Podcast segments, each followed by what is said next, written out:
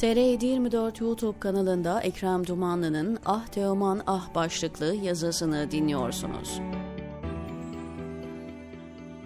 Sabahattin Ali'nin meşhur bir hikayesi var. Pazarcı.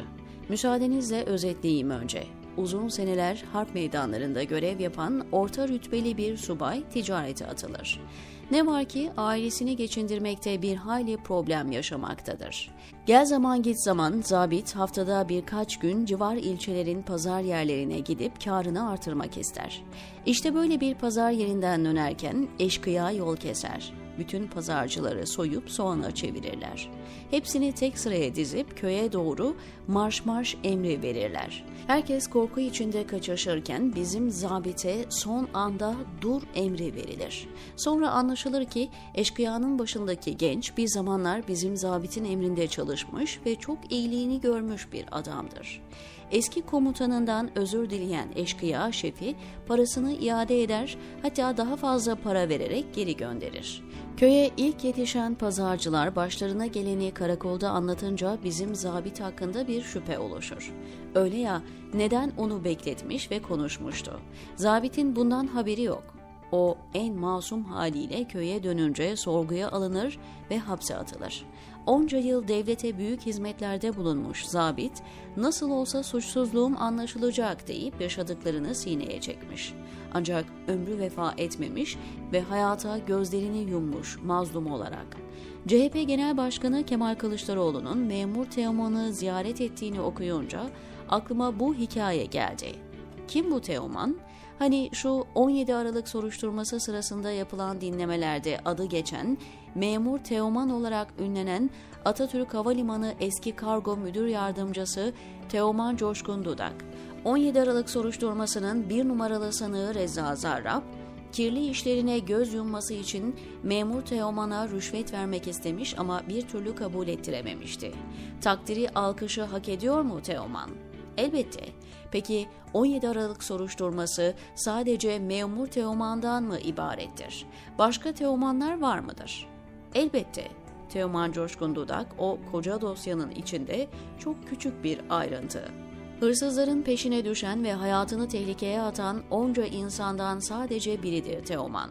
O dönem yapılan yasal dinlemeleri, internete sızan ses kayıtlarını dibine kadar kullanan muhalefet, o soruşturmayı yürüten insanları neden görmezden gelir acaba?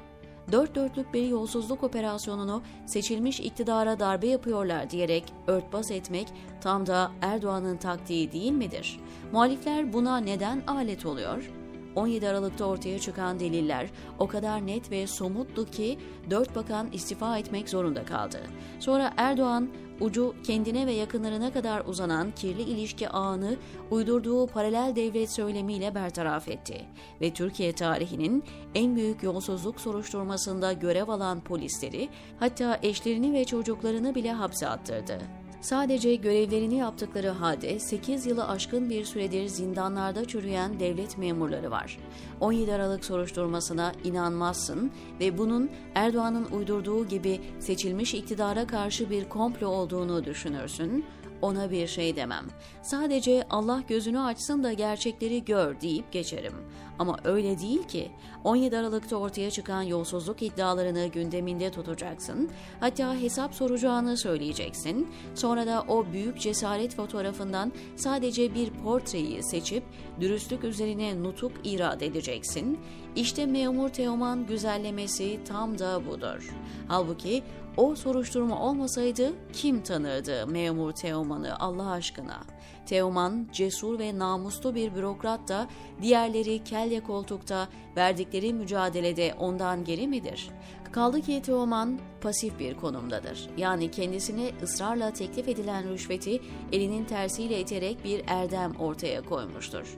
Fakat şikayetçi falan da olmamıştır. O dinleme olmasa kimsenin haberi olmazdı bu onurlu hareketten. Kaldı ki Reza Zarrab'ın Miami'de yakalanıp FBI tarafından sorgulanmasıyla başlayan süreçte 17-25 Aralık soruşturmalarının ne kadar gerçek olduğu hukuken ispat edilmiş oldu. Erdoğan'ın desteğiyle Türkiye'de salı verilen ve hayırsever iş adamı diye tanıtılan Zarrab, Amerikan mahkemelerinde bülbül gibi şakadı ve bakanlara verdiği rüşvetleri detayına kadar anlattı, belgeleriyle ispat etti. Hal böyle olunca o soruşturmayı yapan ve haksız yere suçlanan herkesin hemen serbest bırakılması gerekiyordu. Neyi bekliyor muhalefet? Sabahattin Ali'nin hikayesindeki olduğu gibi masum insanların vefatını mı? O da yaşandı. Yaşanıyor. Nerede kaldı o dillere pelesenk olmuş söz? Geciken adalet, adalet değildir.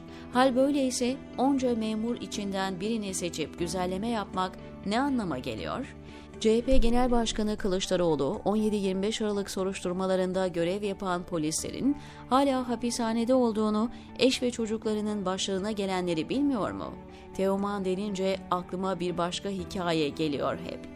Malumunuz Müslüm Gürses hayatının son demlerinde rock sanatçısı ve söz yazarı Teoman'dan şarkılar alıp söylemişti. Çok da yakışmıştı Müslüm Baba'ya. İlk konserinde halkın karşısına çıkıp Teoman'ın bir şarkısını söyler arabeskin efsane sanatçısı. Daha şarkının ilk kelimesinden itibaren seyirciler hep bir ağızdan eşlik etmeye başlar. Şaşkınlıkla kahkahayı basar Müslüm Gürses ve şöyle der. Ya siz ne zaman ezberlediniz bu şarkıyı? Bazı muhalifler de aynen öyle. Sanıyorlar ki bazı gerçekleri ilk defa kendileri söylüyor. Hakikat hiç de öyle değil halbuki, diyor Ekrem Dumanlı TR724'deki köşesinde.